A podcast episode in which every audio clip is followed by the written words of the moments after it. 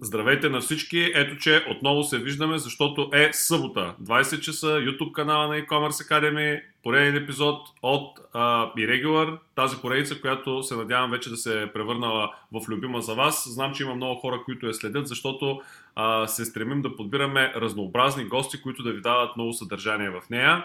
Днес на гости ми е Петър Лозанов, който ще му кажа здравей и след мъничко ще му дам Здравейте. възможност да се представи. Uh, искам само да уточня, както вече казах, 20 часа, YouTube канала, всяка събота и регулар поредицата, отделни епизоди от нея в uh, различните социални мрежи, които e-commerce Academy поддържа, а също така аудиото от всяко едно интервю а, го вадим и го пускаме в по-популярните подкаст платформи, защото вече виждаме а, така голям интерес сред хората да консумират и аудиосъдържание и виждаме как и регулар поредицата всъщност започва да има много верни слушатели. Надяваме се един ден да, да, се, да я превърнем в така хубав а, подкаст, който хората да се слушат редовно. А, спирам с празните приказки до тук, защото искам да дам възможност на моя гост да се представи така обстойно а, и след това да навлезем в а, темата за стартъпите. Не, не знам, ти сега ще ми кажеш как да, какво, какъв е термина на български? Стартираща компания, стартираща организация. Първо, благодаря ти за поканата. Здравейте на всички, които гледат. Темата със сигурност е много дълга, много интересна, много дълбока и ние, колкото и да, да говорим и да дъвкаме, винаги ще има нещо, което не е изказано. Естествено, пък и много гледни точки. А, нали, защото сега повечето хора, особено в България, като чуят стартъп, си казват, ами това са поредните нали, дечурлига, които си мечтаят да постигнат някаква имагинерна цел, която обзето продават някакви мечти на едни инвеститори, които имат едни европейски пари. Това, това е настроението на, говоря на много от хората. Нали? Сега не кам, че всички естествено, само ще кажа няколко интересни факта. Бих казал, че България е една от така доста добре развитите а, в това отношение държави, т.е. имаме много силно комьюнити и за, за да се стигне до, до това ниво, последните бих казал повече от 10 години, а, една група от хора започнаха да вярват в, в, в технологиите, започнаха да вярват най-вече и инвести, започнаха да инвестират в а, неща подобни на Irregular и e-commerce Academy, т.е. обучение, изобщо говорене за, за, за технологии, за стартъпи. А, аз няма да забравя, това беше поне преди 10 години. А, имаше а, едно събитие в... А, още бях студент, значи са били повече години, а, в УНСС. А, а, организираше го е, е, едно така много, много, много готин екип го организираха стартъп, а, а, стартъп, а, избрах името. Няма значение, okay. но стартъп. Да. Те бяха един от първите буквално. И аз тогава отидох и беше Елвин Гури.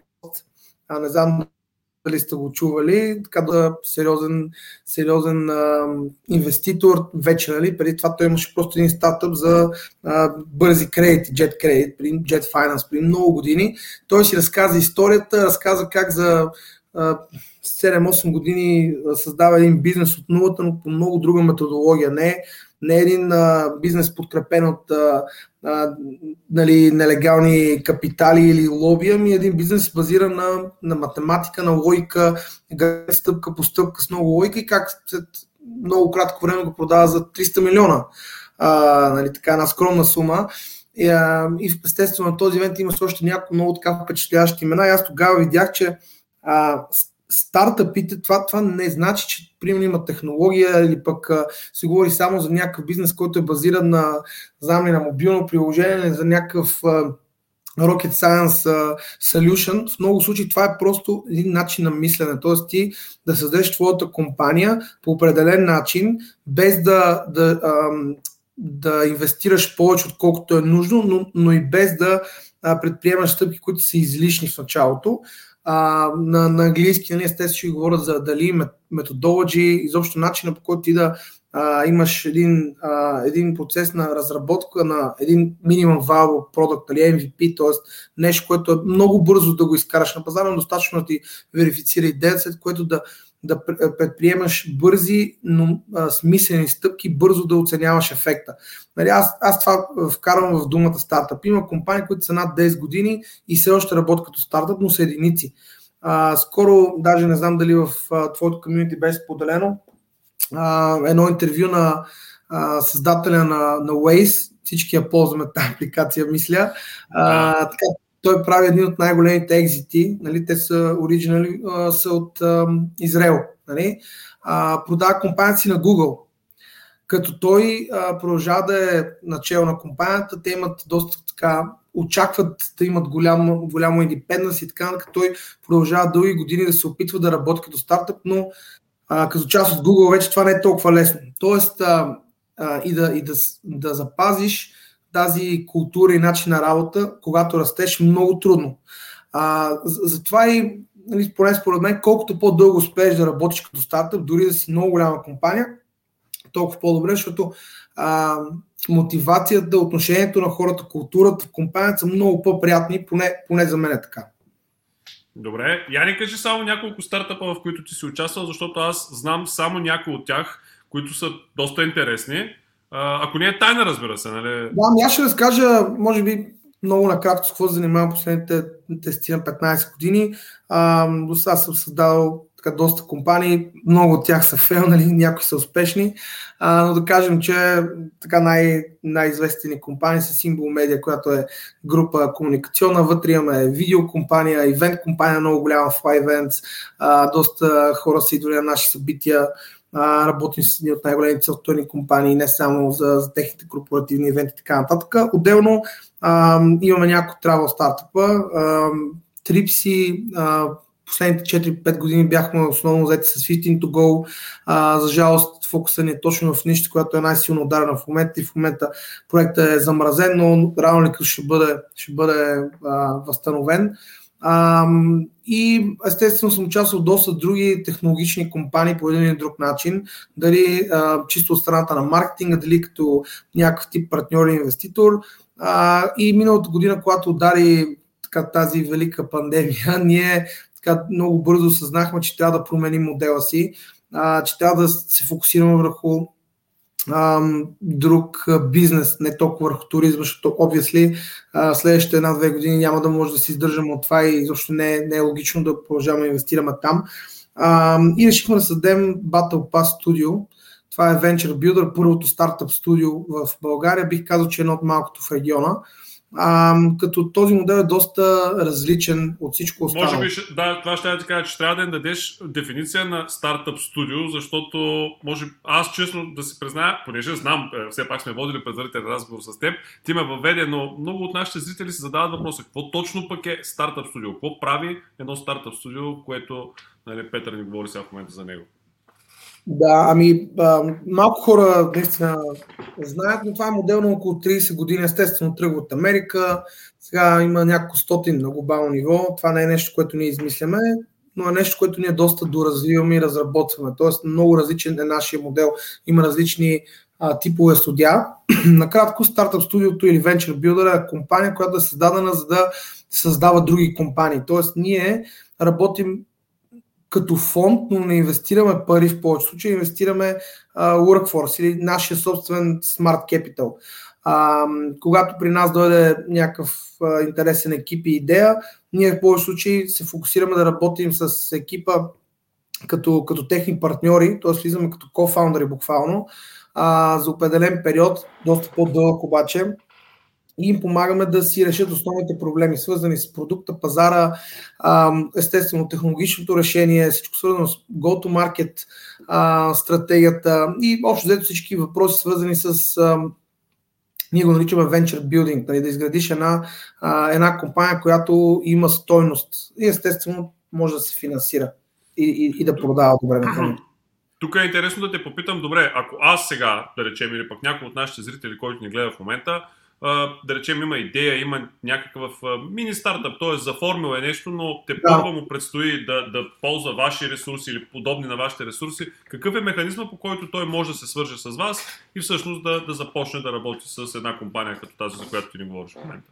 Да, ами, значи, това, което ние правим е много, така, много прост процес. На нашия сайт battlepass.studio а, има една много бърза форма, може би за 5 минути се попълва която естествено ние получаваме и правим някакъв тип много бърза оценка на това дали изобщо влиза в нашия, в, в индустриите, които ние гледаме съответната компания идея а, и съответно дали има потенциал за нас да помогнем, защото нашата философия е, че а, гледаме различни индустрии, нали, но, но естествено не може да огреш навсякъде. Това не е, не е не е правилната стратегия. А, и ние винаги, когато предлагаме някаква сделка или изобщо искаме да работим с някакъв стартъп, ние първо гледаме дали ние реално може да му помогнем. Ако не можем, за нас е по-грешно да, да искаме било то пари или еквити от дадена компания, ако ние знаем, че дългосрочен период ние нямаме място там. Това не е добре нито за нас, нито за, за компанията. Така че първото нещо е да се свържете с нас по този начин или естествено в LinkedIn, Facebook, където а, видите някой от нашия екип. Така ние сме доста мащабен екип, а, но компанията не е структурирана, аз го наричам като нетворк компания. Тоест ние не, имаме стотици хора, но имаме стотици хора на разположение, защото много от компаниите вътре, които са инвеститори или партньори, а и такива, които ние наричаме нетворк компании, т.е. просто си партнират с нас, а, са на разположение. Когато имаме интерес компания и възможност, ние имаме ресурси, които може да, да разработваме. Супер, звучи, звучи страхотно, а към, а, понеже ти го спомена, но съвсем в кратце, по-скоро да не засниш, а кои са тези, към които пък имате най-голям интерес? Защото, ето, аз целя и регулар наистина да бъде полезен и да речем, че някой в момента ни гледа. Интересни ли са ви да речем e-commerce стартъпи? Със сигурност. А, значи има някои индустрии, които са ни а, така най, така да кажем, а, фокус. А, сигурност това е e-sports, и гейминг и като цяло ентертеймент сферата. Там имаме, така бих казал, уникални, първо уникален knowledge на база на доста хора от екипа, които са наистина с глобален ам, така да кажем, трак рекорд и, и, и знаят, знаят за какво става дума в тази индустрия, правят наистина уникални неща. Ам, гледаме със сигурност много мобилни приложения. Ам, а, всичко свързано с marketplaces, а, включително аз го боря като част от e-commerce модела, макар че има много разлики.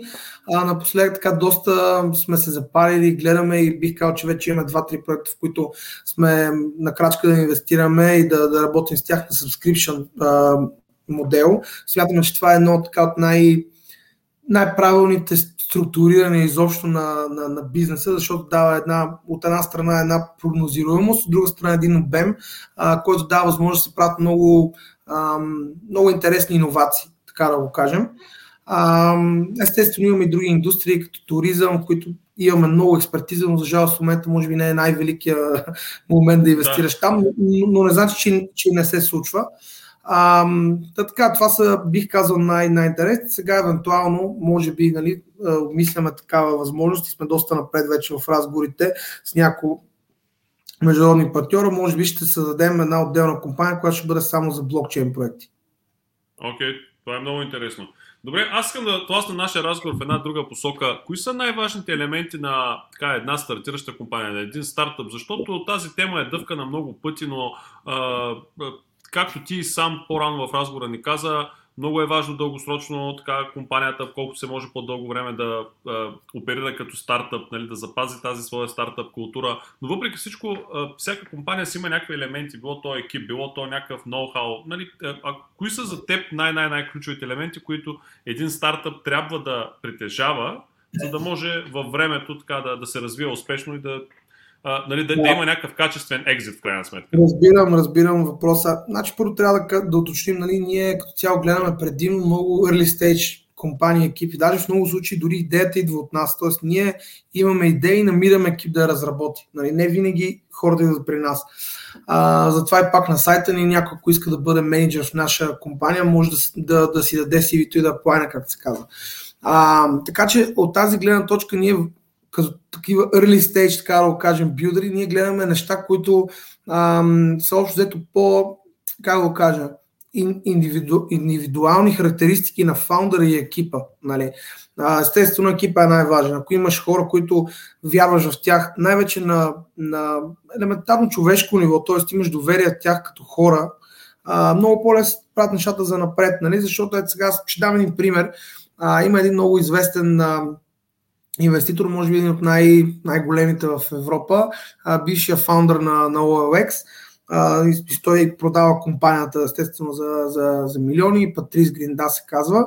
А, неговата история е много интересна. Той има няколко стотин, мисля, 600 или 700 инвестиции, само единствено в маркетплейс модели. Защото той това го разбира. А, и той казва, инвестирал съм в първите 300 или 400 компании, без да прочита търмшита, без да прочита какво подписвам. Превеждам парите, дали са ми един документ, нямах време. Той казва, аз работех в OLX още, имах, имах много пари вече, но нямах време да чета.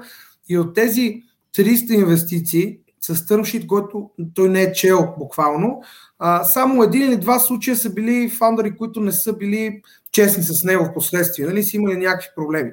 А, тоест, цялата стартъп индустрия се гради на едно доверие. Ти, ако това го нямаш а, в даден фаундър, дори да е най-великата идея, дори а, екипа да се служава, ако един или два от тях не, не са хора, които ти можеш да работиш, това е правилна, т.е. неправилна инвестиция за теб.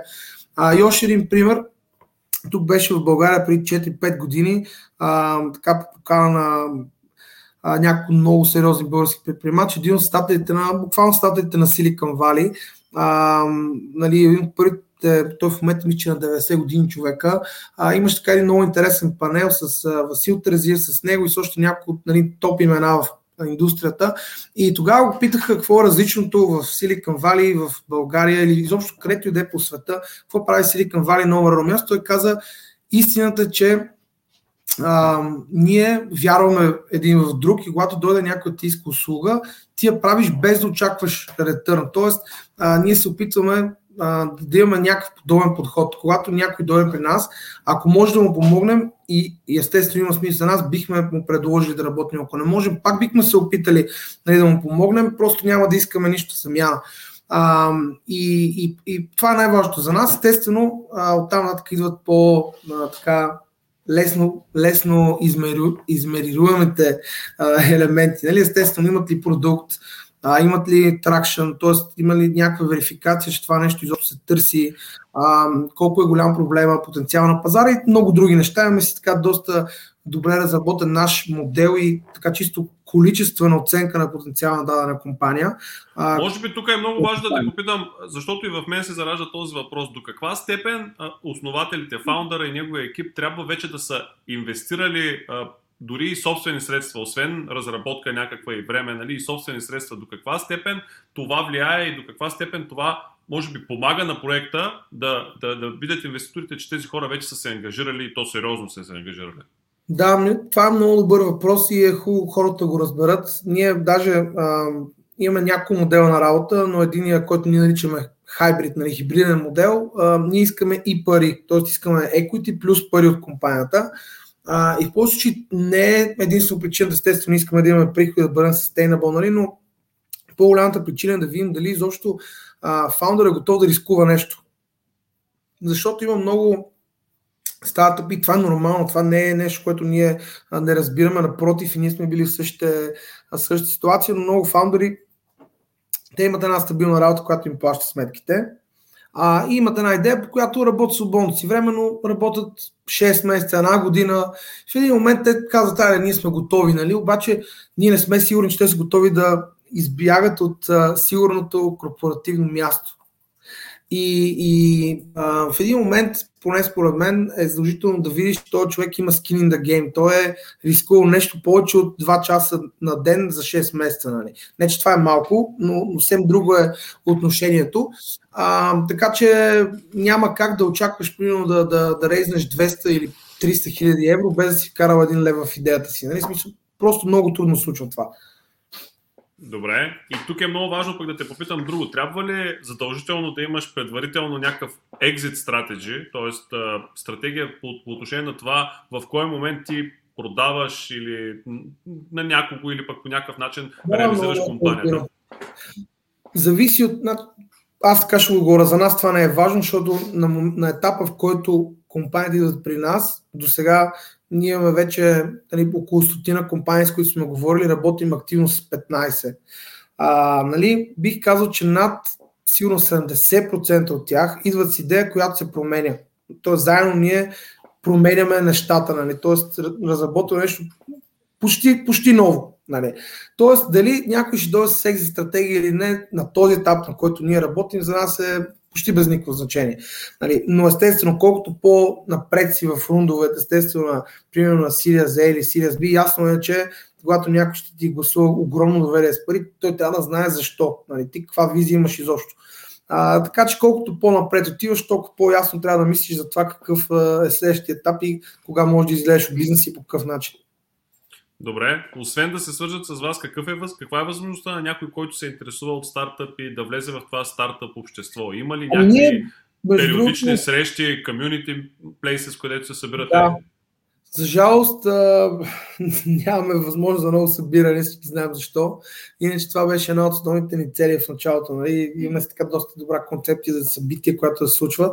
А, нали, real, real life events, но към момента естествено е възможно. А, ние търсим не само стартъпи. Това е, може би, нещо, което е интересно. Аз стирам, че твоята аудитория, аз доста хората, естествено, а, някои от тях ги познавам, с някои от тях а, а, нали, съм работил и така, но а, ние търсим, ние го наричаме network partners, т.е. хора, личности или компании, които могат да предоставят услуги на стартъпи и желаят да се енгейджат с стартъпи. Като при нас модел е следния, ние естествено най-просто е да се каже, ако даден стартъп има нужда от примерно към SEO, да речем ние ще го кросим с SEO агенция и тя ще му свърши работа, също съответно заплащане, но в много случаи това първо не е възможно, те нямат парите да го направят. А, нали, второ, не е най-правилно за тях, защото в повечето случаи един стартъп трябва да стреми да, да, да привлече не просто подизпълнители, ами сочни партньори. Тоест при нас много често предложението към такива сервис компании е отново хибридно кеш плюс equity, т.е. те получават някакво заплащане, но получават и опция за, за дялове в компанията, което според мен поне е много интересно. И цялото това нещо ние, нали, въпреки че реално го правим от една година с Battle Pass, официално от 7 месеца, тогава ланчахме, даже бих казал по-малко. А, реално аз работя по този модел поне, поне 6-7 години през Symbol Media. А, тоест, а, поне с 7-8 компании съм работил на подобен принцип. Ние сме вкарвали маркетингови услуги основно и някакъв някакъв пръсен къмитен от моя страна и от някои от нашите фаундъри и сме взимали equity. И това за нас поне е работило. Нали? Но тук вече наистина е въпрос на стратегия.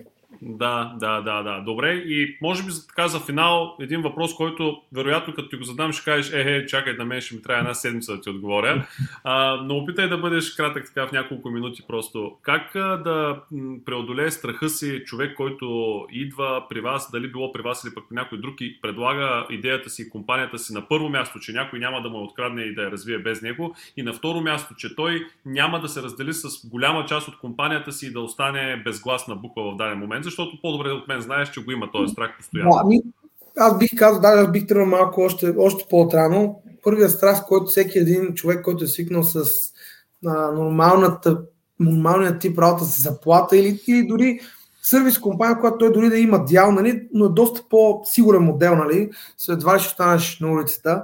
А, нали, първи, а, първото нещо, което ще ви разкажа, преди две години един от фаундерите на Booking.com беше в България а, и бяхме на, на една, на една вечеря, така да кажем, и му беше зададен въпрос от един девелопър. А, нали, аз не мога все още да преценя дали имам, дали имам предприемаческия дух в себе си, дали мога да стартирам технологичен стартъп. В момента си имам една дев компания, работя си, имам 20 човека, с които правиме пари и а, а, Джеф се казва човека и той му каза, и сега, що ме питаш този въпрос, аз вече имам отговор за теб, не си готов и яв, явно и няма и да станеш. Нали, не, не, те отказвам, но това е истината. Нали, щом не мога да продължиш този страх, не е добре. А, предприемач трябва да е готов да се една висока скала без парашут и по пътя надолу да, да намери начин да не умре. нали, това му беше дескрипция. Да, да, се ушие, да се ушие парашут надолу, да не знаем как, не знаем как. Това е истината, никой не знае. Нали, смисъл, качаш в дълбокото, рискуваш повече, колкото можеш да си позволиш да загубиш, но това е начина, няма друг измислен модел, по нас не съм го виждал. А, на твоите въпроси, първо за идеята, аз преди, може би, 10 години сте технологичен стартъп, супер а, огромен фейл, нали? Нали, като проект, огромен фейл, но лично за мен много takeaways, както се казва. А, и аз тогава бях буквално параноик. Нали, смисъл, казал нещо и вече не знам, нали, утре някой ще го направи. А, а сега вече 10 години с наистина стотици, стотици идеи. Нали, а, истината е, че никой не може да ти вземе идеята, ако ти сам не се откажеш от нея. Това е истината.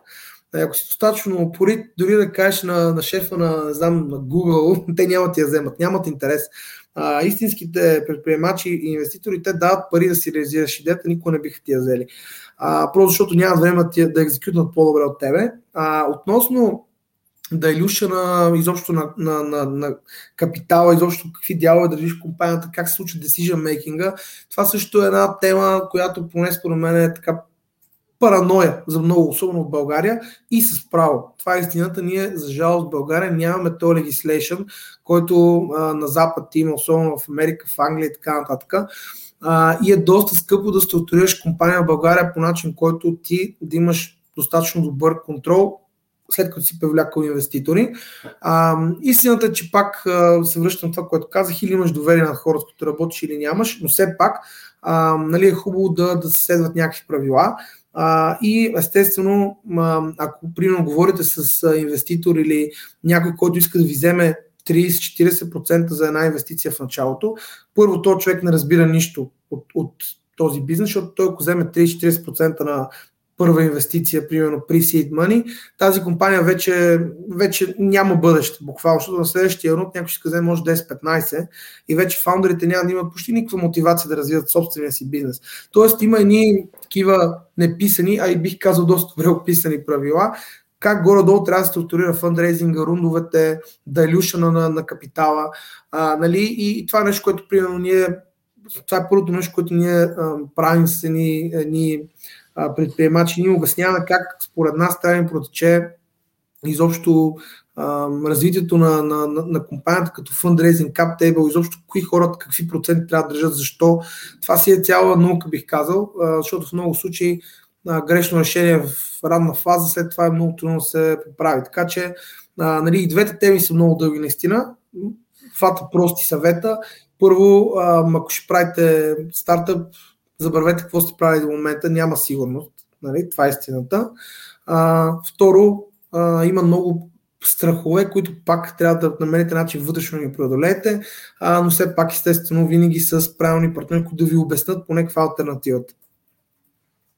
Между другото, перфектен отговор, защото аз наистина а, знам, че отговорите на тези двата въпроса, всеки един от тях отнема по една седмица и деца казва много диаграми и много... Много рисуване. Да, да, да. Добре. Искам да ти благодаря за това участие в предаването по рейцата и Регулар. Беше изключително полезно. Сигурен съм, че нашите зрители ще извлекат много полза от това. Ще публикуваме отдолу под видеото всички връзки към, и към теб и към вашата организация, за да могат наистина хора, които имат желание и интерес да се свържат с вас и дай Боже да се роди някакъв хубав проект в близко бъдеще в ваша в симбиоза между вас. Искам да благодаря на всички, които останаха до края на този епизод. Напомням ви, че Irregular се излъчва всяка събота от 8 часа вечерта в каналът ни в YouTube. На живо може да го гледате. Освен това, в повечето платформи, социални мрежи сме активни, така че и там може да намерите информация. Най-новото, което ползваме е аудиосъдържание в по-популярните подкаст платформи, защото виждаме, че се консумира страшно много и нашата поредица започна да набира скорост и там. Още веднъж благодаря на всички. Петър, Ciao, Scots, ciao. ciao. ciao.